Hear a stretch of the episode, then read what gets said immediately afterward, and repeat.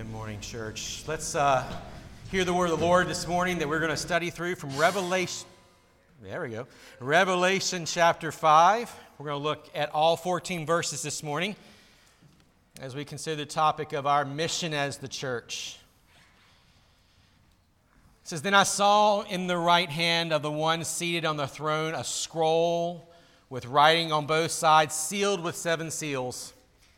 I also saw a mighty angel proclaiming with a loud voice, Who is worthy to open the scroll and break its seals? But no one in heaven or on earth, under the earth, or was able to open the scroll or even to look in it. I wept and wept because no one was found worthy to open the scroll or even to look on it, look in it. Then one of the elders said to me, Do not weep. Look, the lion from the tribe of Judah, the root of David, has conquered so that he is able to open the scroll and its seven seals. Then I saw one like a slaughtered lamb standing in the midst of the throne and of the four living creatures. And among the elders, he had seven horns and seven eyes, which are the seven spirits of God sent into all the earth. And he went and looked and took the scroll out of the right hand of the one seated on the throne. And when he took the scroll, the four living creatures and the 24 elders fell down before the Lamb. Each one had a harp and a gold bowl filled with incense, which are the prayers of the saints.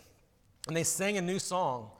You are worthy to take the scroll and to open its seals because you were slaughtered and you purchased people for God by your blood from every tribe and language and people and nation. You made them a kingdom of, and priests to our God, and they will reign on the earth. Then I looked and heard the voices of many angels around the throne, and also of the living creatures and of the elders. Their number was countless thousands, but plus thousands of thousands and they said with a loud voice, Worthy is the Lamb who was slaughtered to receive power and riches and wisdom and strength and honor and glory and blessing. I heard every creature in heaven and on earth and under earth and on the seas and everything in them say, Blessing and honor, glory and power be to the one who's seated on the throne and to the Lamb forever and ever. And the four living creatures said, Amen. And the elders fell down and worshiped. Church, this is the word of the Lord. Thanks be to God indeed. Church, it is good to be in here this morning. I'm very much looking forward to getting back in the Gospel of John next week, and I'm um, really excited about that. Let me just uh, take a little bit of uh, time this morning to uh, to encourage two things, to promote two things. I know Jordan did a great job on our announcements this morning, but I just want to make sure that you know about a couple things that are your resources for you. One, down in the cafe on our bookshelves, we have this book called Gentle and Lowly. About 150 copies of these that were generously donated by Crossway to lots of churches across the, uh, across the nation. And uh, I've read this book. It is fantastic. It's basically like a modern Puritan read about the person and work of Jesus for his people and how near and close he is. It's called Gentle and Lowly The Heart of Christ for Sinners and Sufferers. Friends, um, probably one of the best books that's going to be written in this decade.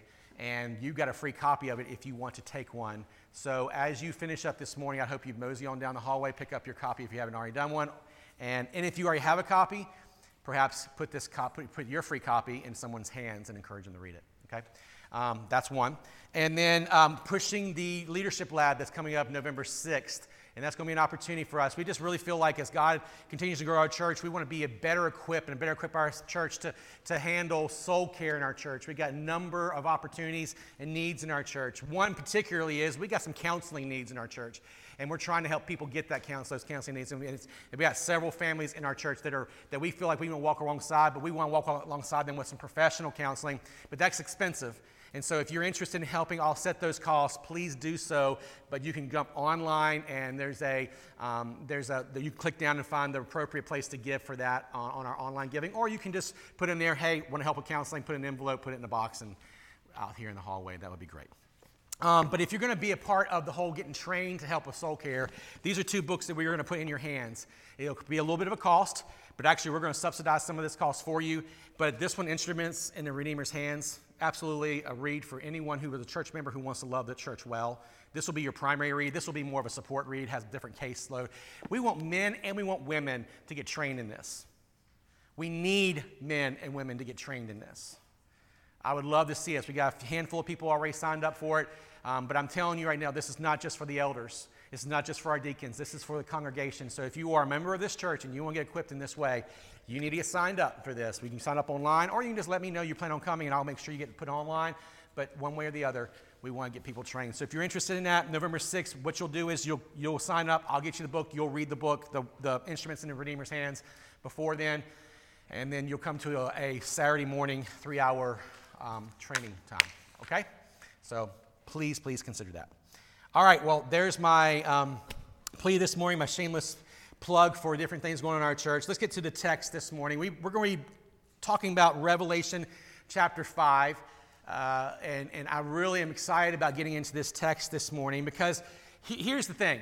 In this series we've been doing called, on the doctrine of the church called Ordinary Church, um, what we've been doing has been taking apart, if you will, the church and then putting it back together. when I was a child, I loved this. I loved taking things apart, seeing how it worked, and see if I could figure out how to put it back together. I was successful about 25% of the time.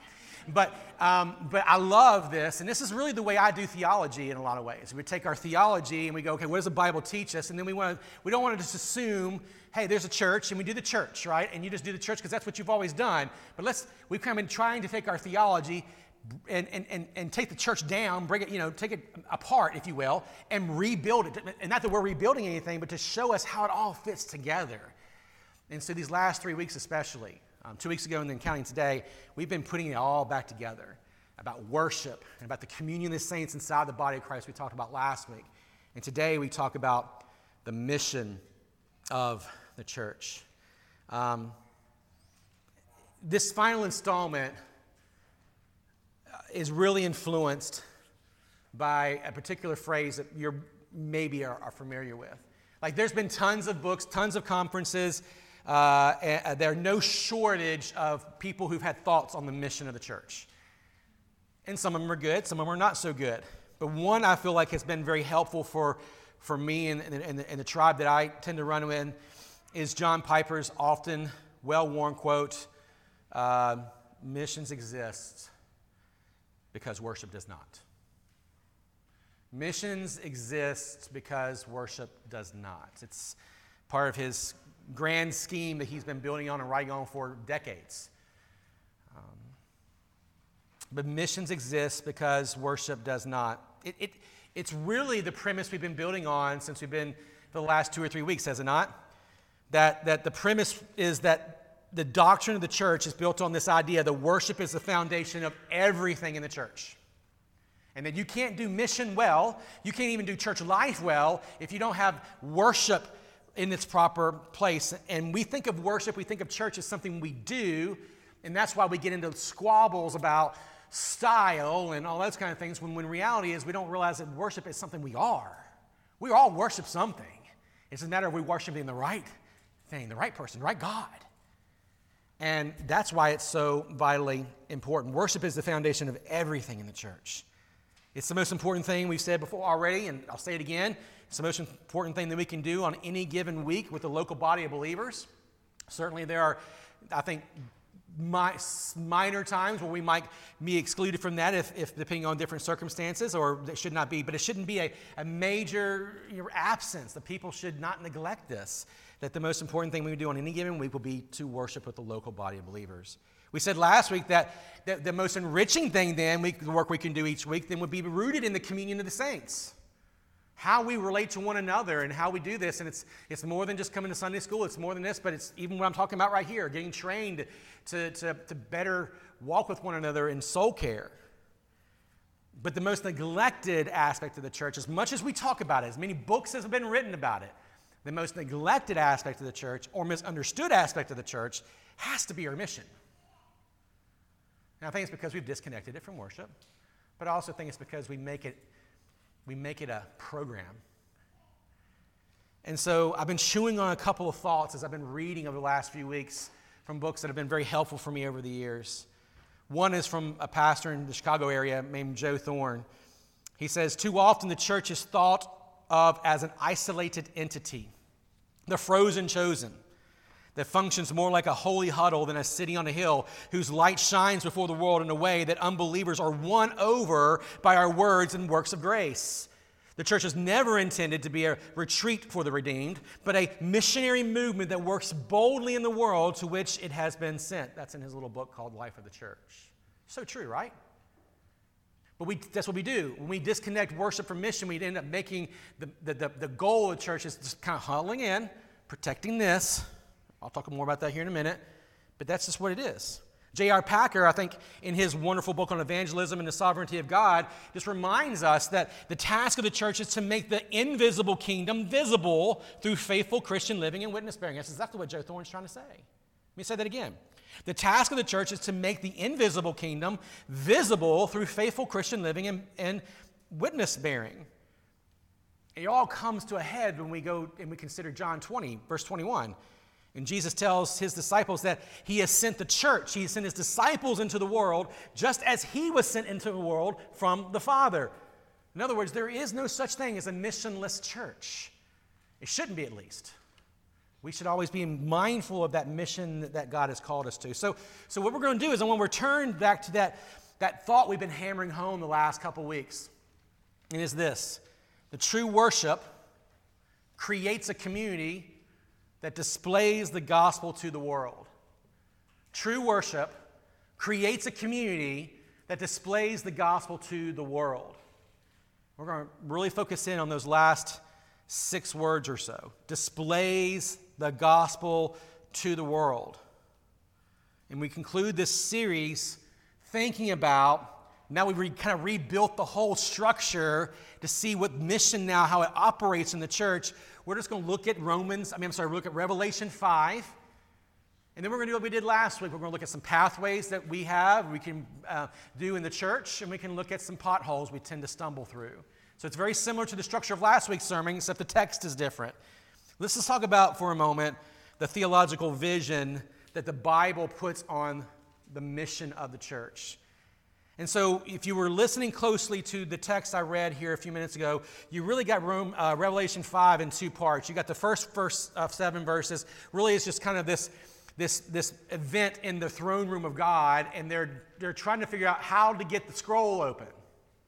Now, let's just think about what's going on in this throne room. If you go back to chapter 4, and read on your own, you'd find that you have this one sitting on the throne, i.e., God, and, and his appearance is like Jasper or, or, Car, or, carnelian. And the throne was surrounded by 24 elders and four living creatures. Now, who, who, who are these guys? Or who are these people?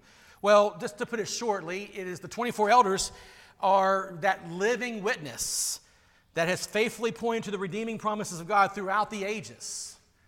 And so the 24 is significant because it really represents the 12 tribes of Judah, the 12 tribes of Israel, right? That living witness of the Old Testament, and the 12 apostles, which are considered the living witness of the New Testament age. And so we have this 24 elders who are giving witness to and watching what's going on in the throne of God, and they're giving worship to this one God, true God, right? And these four creatures, then, if we want to properly understand who they are, well, they're, they're the hosts of heaven.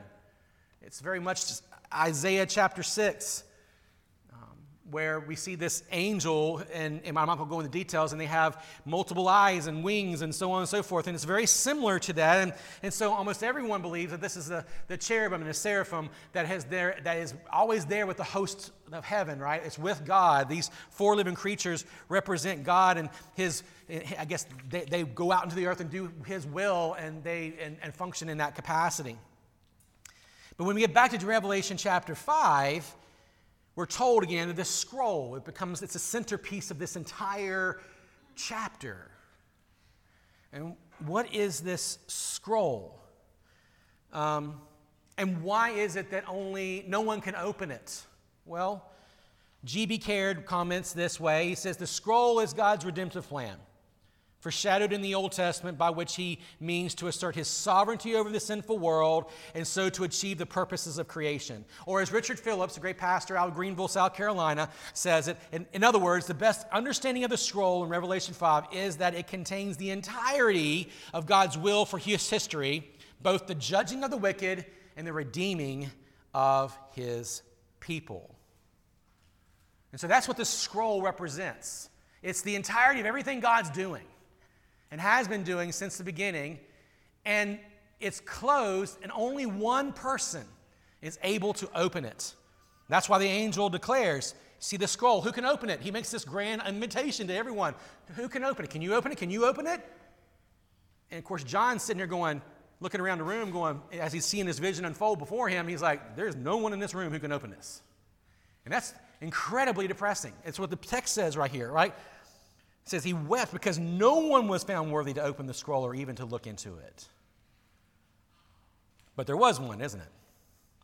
There is one who can open that scroll the Son of God, the one who has been sent from heaven in that plan of redemption, that covenant of redemption between Father, Son, and Holy Spirit. And he can come, and he is the lion of Judah, the, the root of David, who has conquered sin and death. He is the one who is the slaughtered lamb who ascends to the throne, and he op- picks a scroll and he opens it. In other words, he is the only one. He is the only one who can bring about the full plan of God. He is the Alpha and the Omega, we'll find out later on in Revelation if we wish to read on. He is the beginning and the end. Listen, this is undoubtedly one of the most magnificent pictures in all of Scripture. And we could spend days just plucking out so many wonderful things from it. But what I want us to take notice of is what happens in the back half of the text. The back half of what's happening here. It's the response of the 24 elders. It's the response of these four living creatures. It's the response of the thousand upon thousand upon thousand. What is what does that mean for us? Well, that's what we find out here in verses 8 through 14, right? That they, this great throng broke out in song. Says, they sing a new song, You are worthy to take the scroll, verse 9, and open its seals because you were slaughtered and you purchased people for God by your blood with, from every tribe, every language, and people and nation. You made them a kingdom and you made them priests to God, and they will reign on the earth. And later on, as we talk about the thousands singing, it's not just these 24 elders anymore, it's thousands upon thousands. It says, Worthy in verse 12. Worthy is the Lamb who was slaughtered to receive power and riches and wisdom and strength and honor and glory and blessing. They broke out in song. So, if you really want to get the whole picture and why we connect mission to worship, is that mission is worship. To live on mission is to worship God. It is not always just being in this room singing a song, but it is singing a song with our life.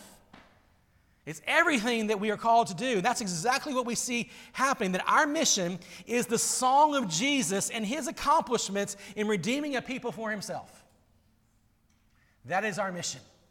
That is everything about what we are. Don't be fooled by all the different talk about what the church should be or what the church should do. This is it. Go with John.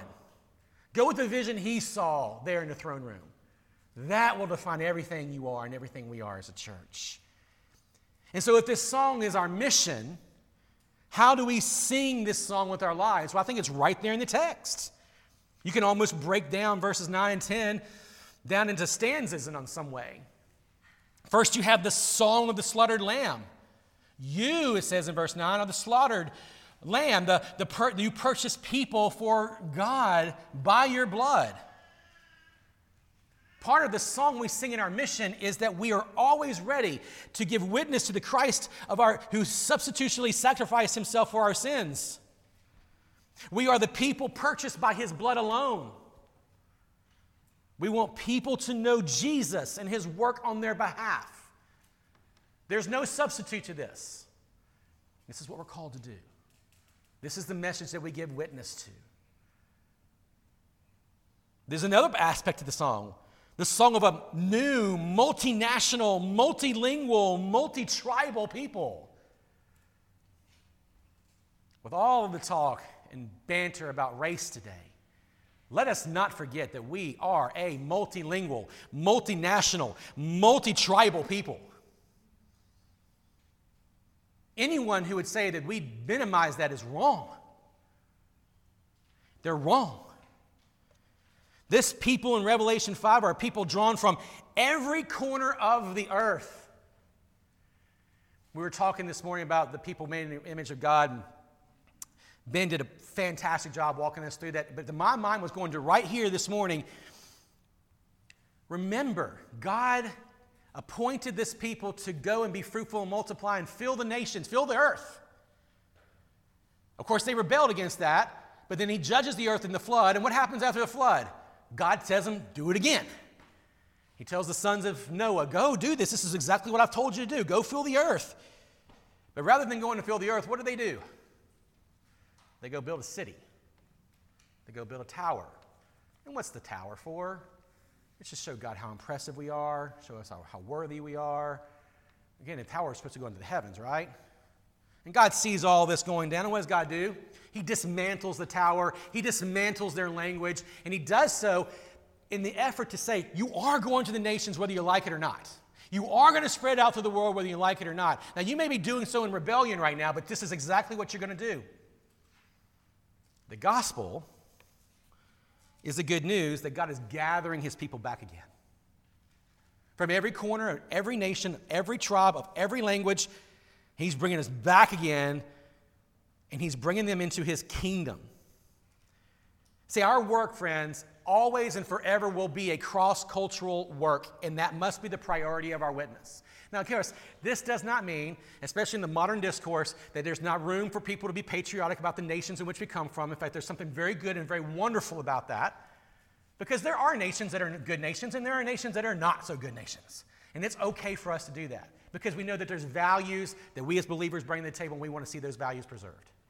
So, yes, but when we allow anything to distract us from this cross cultural work that we are called to as a priority of our witness, we, we, we lose something about the gospel. We, we lose something about the song we're singing. Amen? That's what we are. Our work is cross cultural. I love the fact that we have people, we have relationships building. Again, some of these things are still in, in work. We're trusting the Lord to do things. COVID's definitely not made it very easy, but we got Eastern European connections. One new one that we're going to present to you, will be preaching for us, is, is related to uh, Delon and Manda, their nephew um, and, and niece, who uh, they are, they're, they're moving to Romania, and they're going to be starting that work next year. And I'm looking forward to having them come and share about that mission and how we as a church can get behind them. We have folks who've served in Turkey, we, got, we got all kinds of wonderful things. We got people with significant ministry in North Africa and in Middle East. Friends, let's keep it going. Let's keep pressing deeper into this. Let's keep finding ways the Lord wants to use us in that work. We don't have to be the answer to the whole world, but we do have to have the whole world in our vision. Right? So we sing a song of the slaughtered lamb. We sing a song of the multinational, multilingual, multi-tribal people. We sing a song of a people who make the invisible kingdom of God visible. We said it earlier in J.I. Packer's quote. Remember, we've said several times from Mark Dever, the church is the gospel made visible. If the church makes the gospel visible, what that means is that the gospel that God is doing through his son Jesus is to make the gospel visible through a very specific people. So that's part of our job. Make the kingdom visible. What is invisible to unbelievers is very much visible to us. At least it should be. And we are called to that work. We live in a world that lives in deep fear. Fear that our bodies are going to fail. Fear that our nations are going to fail. Fear that our finances are going to fail. Fear that our relationships are going to fail. And what do we do? And what does a nation do when this fear takes over? They circle the wagons, they protect everything at all costs, and they try to wield more control over the human project, do they not? Is that not what we're seeing today? Let's be careful that in our efforts to do good things, all right, good things, that we forget that our ethic is an invisible kingdom ethic. It's the ethic that Jesus told his disciples don't fear those who kill the body, fear the God who sends to hell. That's the ultimate judgment that you and I will face. Whatever happens to our bodies is the ultimate judgment. His kingdom will last forever, and it's our job to make sure we make that visible. And friends, I just feel like right now in our world today, we just got to remember that. Now, listen, I want to make sure I'm clear about something. We have varying opinions about the various things heading up in our culture right now. And, and you know I've spoken to this multiple times, more times than I even want to speak to this. But can I just say something very specifically? Number one, if you tend to lean towards the side that, hey, if you, know, you don't love people, if you don't get the shot and you don't get the mask on, please just abandon that idea because there's no such notion of that in Scripture. At the same time, let's also abandon the notion that people who would choose to wear a mask for varying reasons or choose to get the vaccination that somehow know they're living in fear. That notion is equally as wicked. Equally wicked. In the church, both those sides are seeking to divide people on things that the cross has united them in. We're losing our mission if we allow those things to divide us. 100%. So we sing a song of a people who are making the invisible kingdom visible. We also sing in a song of a priestly people, it says here. Look at it, it says, You are a people, you are a, a priest to God. And, and what do priests do? They're mediating, right? They mediated that sacrifice in the Old Testament. And in some sense, God says, You're a kingdom of priests to me. Of course, Jesus is the ultimate priest. He's the ultimate priest who was a sacrifice who went to the cross for our, for our sins.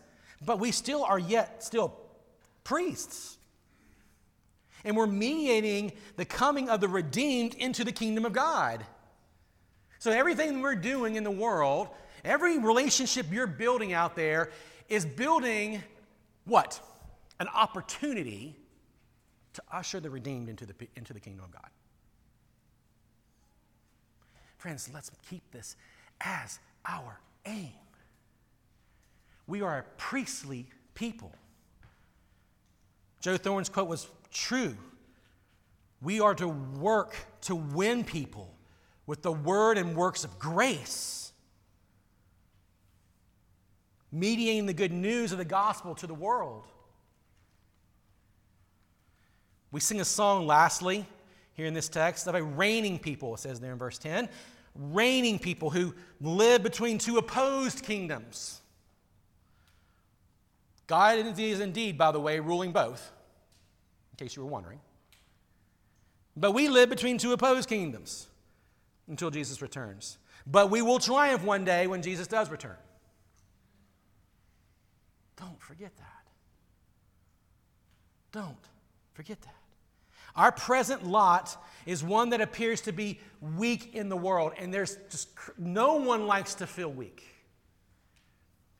The world tells us you're nothing unless you're strong. But the church has been given a ministry of weakness. We don't depend on worldly powers and influence. We don't depend on politics. We don't depend on uh, uh, cultural influences to carry out our mission. No, we reign now. Trust me, friends, we're reigning right now if we continue to preach the gospel and make disciples, even if it's just one at a time. Jesus started out with just a handful, boom it blew up into a worldwide movement. We are a people who are reigning now as we preach and teach the good news. When the church uses the, me- uses the world's means to establish our impressiveness to the world, we are actually distancing ourselves from, the world, from our mission, are we not? Because Paul says in 1 Corinthians, God uses the what? The foolish to shame the wise. That God uses the weak to shame the strong. Don't be afraid of your weakness. Don't be afraid of our apparent smallness in this room.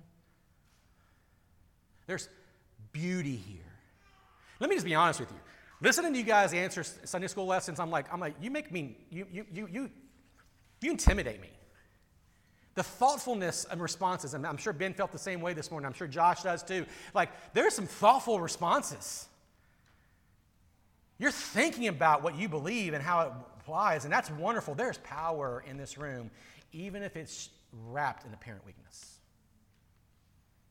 Keep on going, friends. That's our mission. Our relationships in the world will be tenuous or awkward at best, and for some, very difficult and painful at worst. Our suffering has a Savior that will return one day. Don't be afraid of that. And we can stand on that pro- promise. Listen, if you followed the events that is unfolding in Afghanistan, and as heart wrenching as that is, can I just encourage you not to avoid the political point, finger pointing? That's just one upsmanship. But actually, step away from that and allow God's and see God's simple sovereign will for those particular people right now. Who will stand as a wonderful testimony of people who will trust Christ in the midst of their own death and their own freedom. Maybe that's really what it's really all about. And it's less about our president's decisions. God is bigger than that, right? Friends, we must be ready to do the same now. We, we have challenges. I do, as a father, wonder about the compounded challenges my kids will face in the future. I would be lying if I didn't.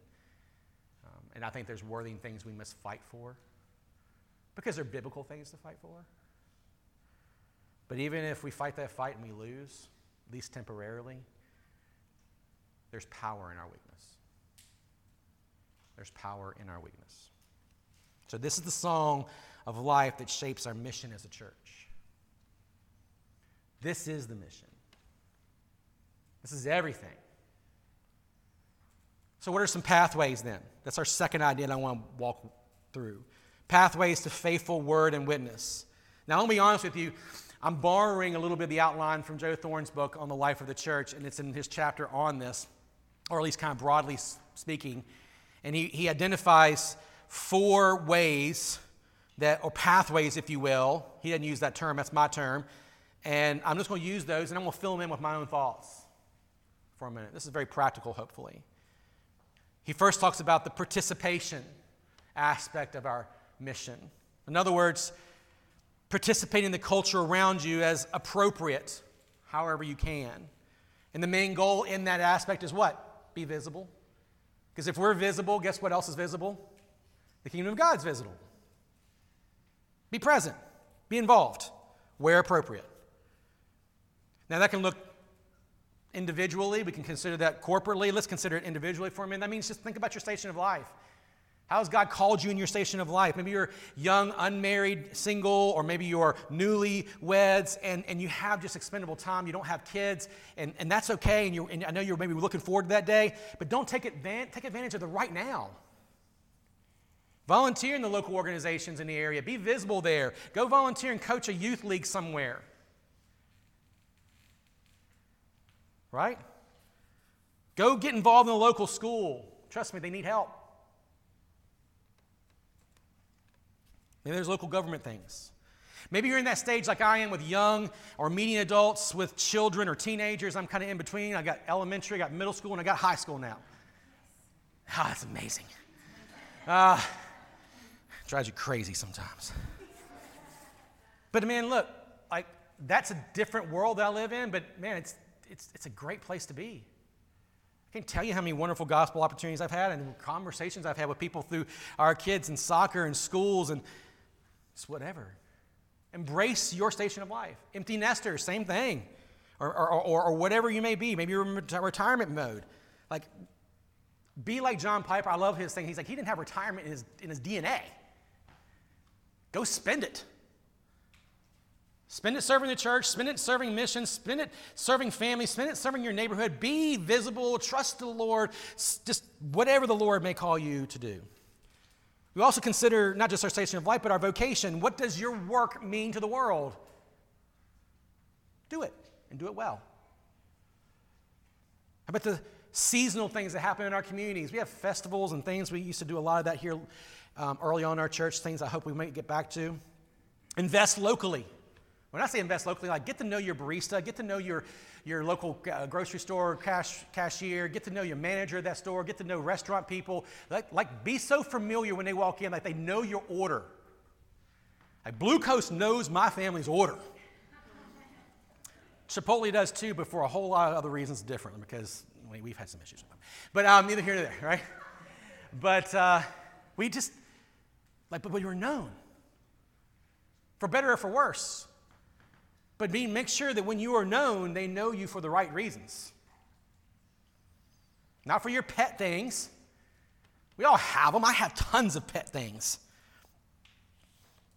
The referee yesterday in Chattanooga with my son's team knows some of my pet things now uh, after that whole event. But um, he didn't know me for the right things. And that's sad. Friends, make sure that when we're doing these things, they're known for that. Don't just take up space in your world. Don't just be users of your world. Contribute to it. Be a good neighbor. Show up and open up. Be visible. Be dependable. Be reliable. Corporately, same thing, right? We want to be a church that has fun. DeLon was bringing to our elders about an opportunity. Maybe we could do like some kind of fall festival here at some point. Pull some inflatables out here and just do something that loves our neighborhood. No strings attached. So we're, we're going to consider that. I don't know. We'll let you know if that, things develop. Again, when we started as a church, we, we, uh, we tried to be more visible in the festivals and the things in our community because we, we wanted to be there. We wanted to show support of that where it was possible.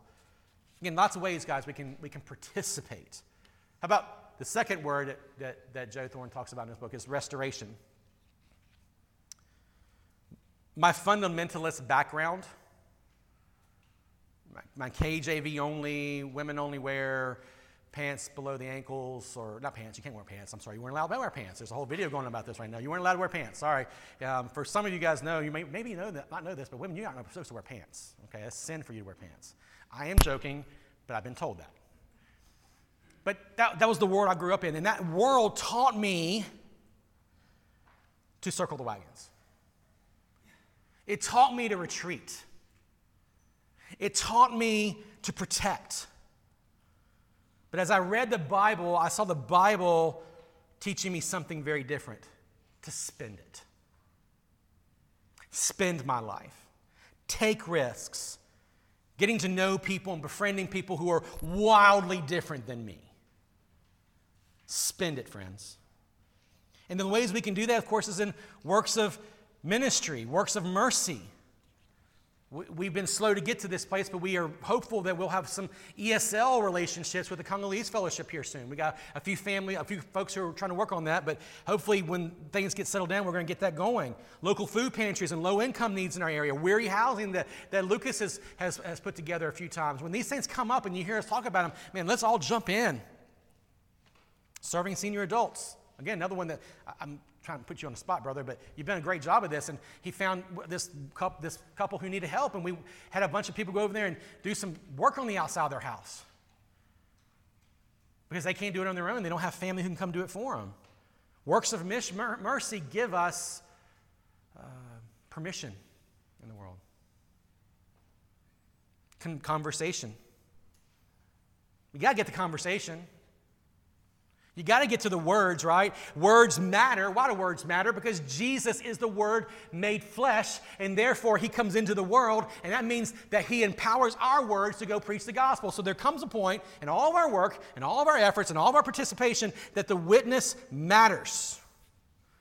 That means that at some point we should pull the trigger on our conversations with unbelievers.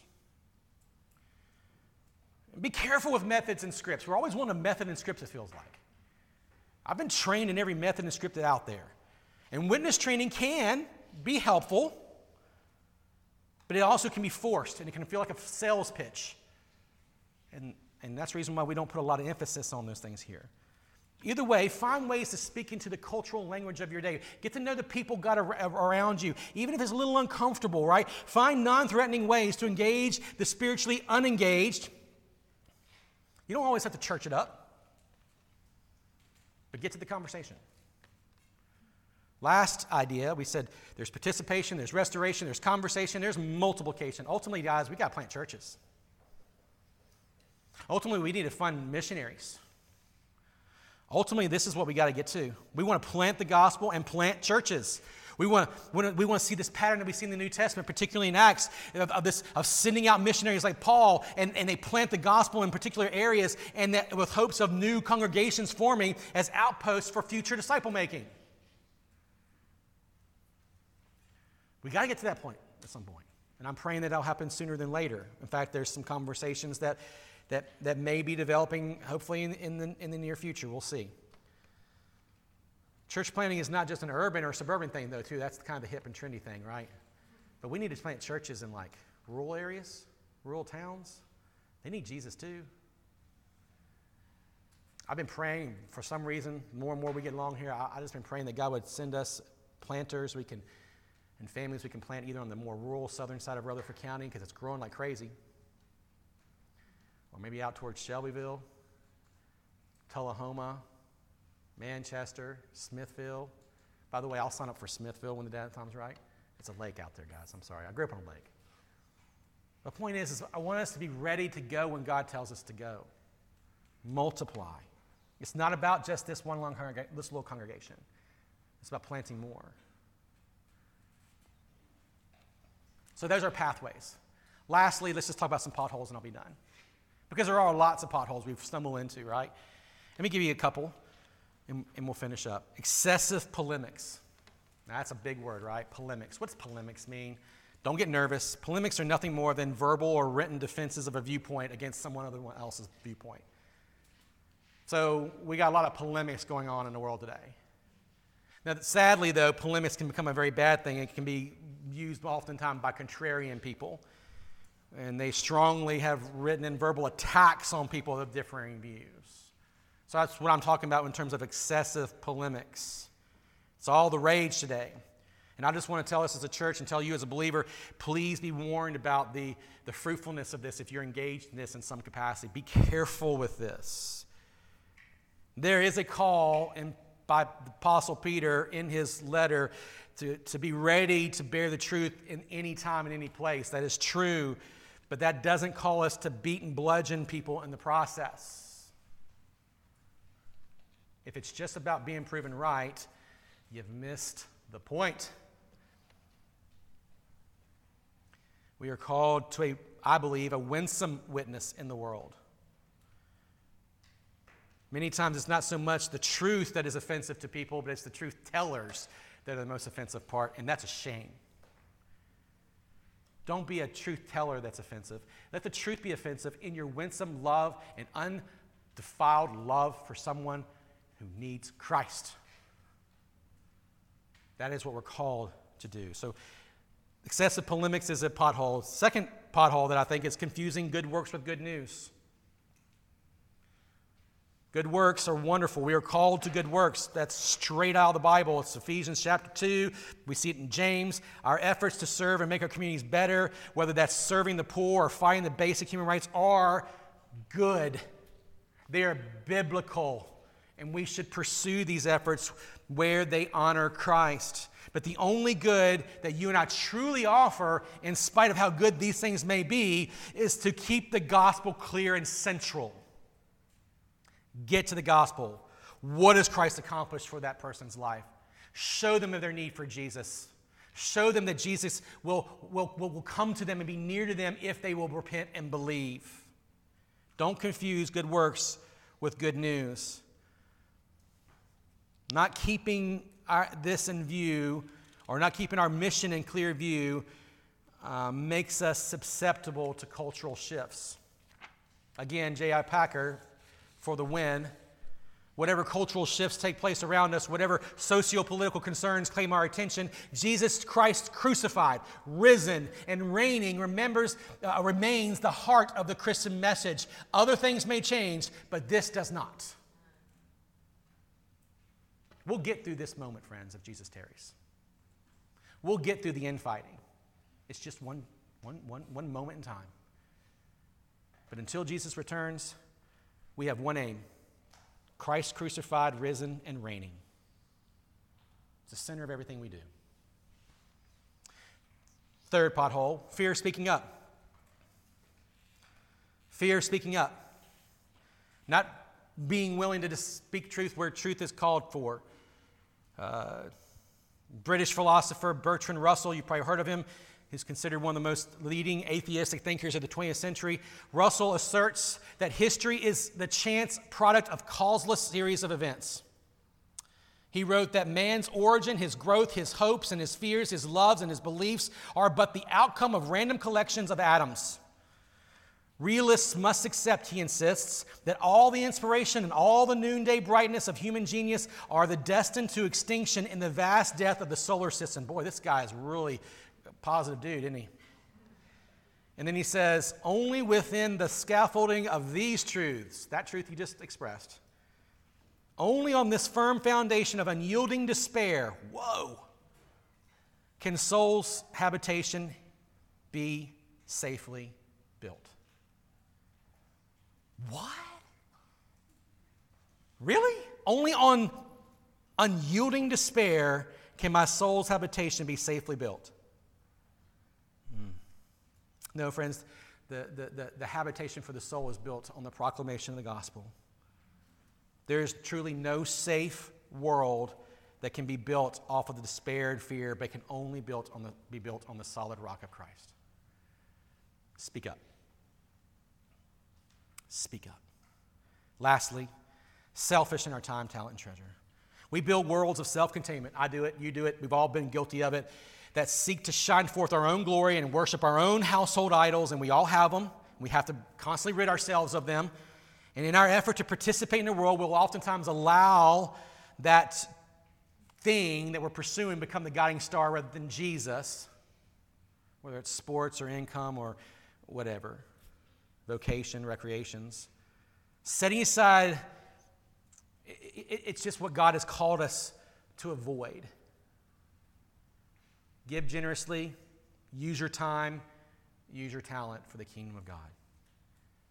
So, as we wrap up this, this series that we've been doing, I've just really enjoyed it. It's been so helpful for me. I hope it's been helpful for you. Here's a couple of my hopes, and I'm done. I would hope after we've walked through this the last few weeks that each of us would have a deeper appreciation for the redeeming grace of God that has called us out of darkness into his glorious light. I hope that's like running through your veins right now. Second, I hope in our effort to participate in the world that we don't allow, I'm sorry, I jumped up there. My second hope is that we would have a deeper conviction that our weekly rhythms as the church are not arbitrary. What you do here means something. But very much part of God's plan to display His grace and help people experience His grace. You play a role in that. Don't forget that. And last, I'd hope that we'd be more emboldened, as we've talked about this morning, to be a people who display and declare the kingdom of God through gospel witness. Make the invisible kingdom visible. Make the invisible kingdom visible. Father, as we finish up this morning, thank you for this. Thank you for your truths as we have uh, broken apart, broken down what the church is, and we've rebuilt it so we can see how it works from the inside out. Father, be glorified this morning as we um, think about how we would more boldly participate in the mission that you've called us to. Prepare our hearts now as we take this communion and remember that as we, com- we take a part in this communion, we do so as one body, working together to make Jesus famous. We love you. It's in Christ's name.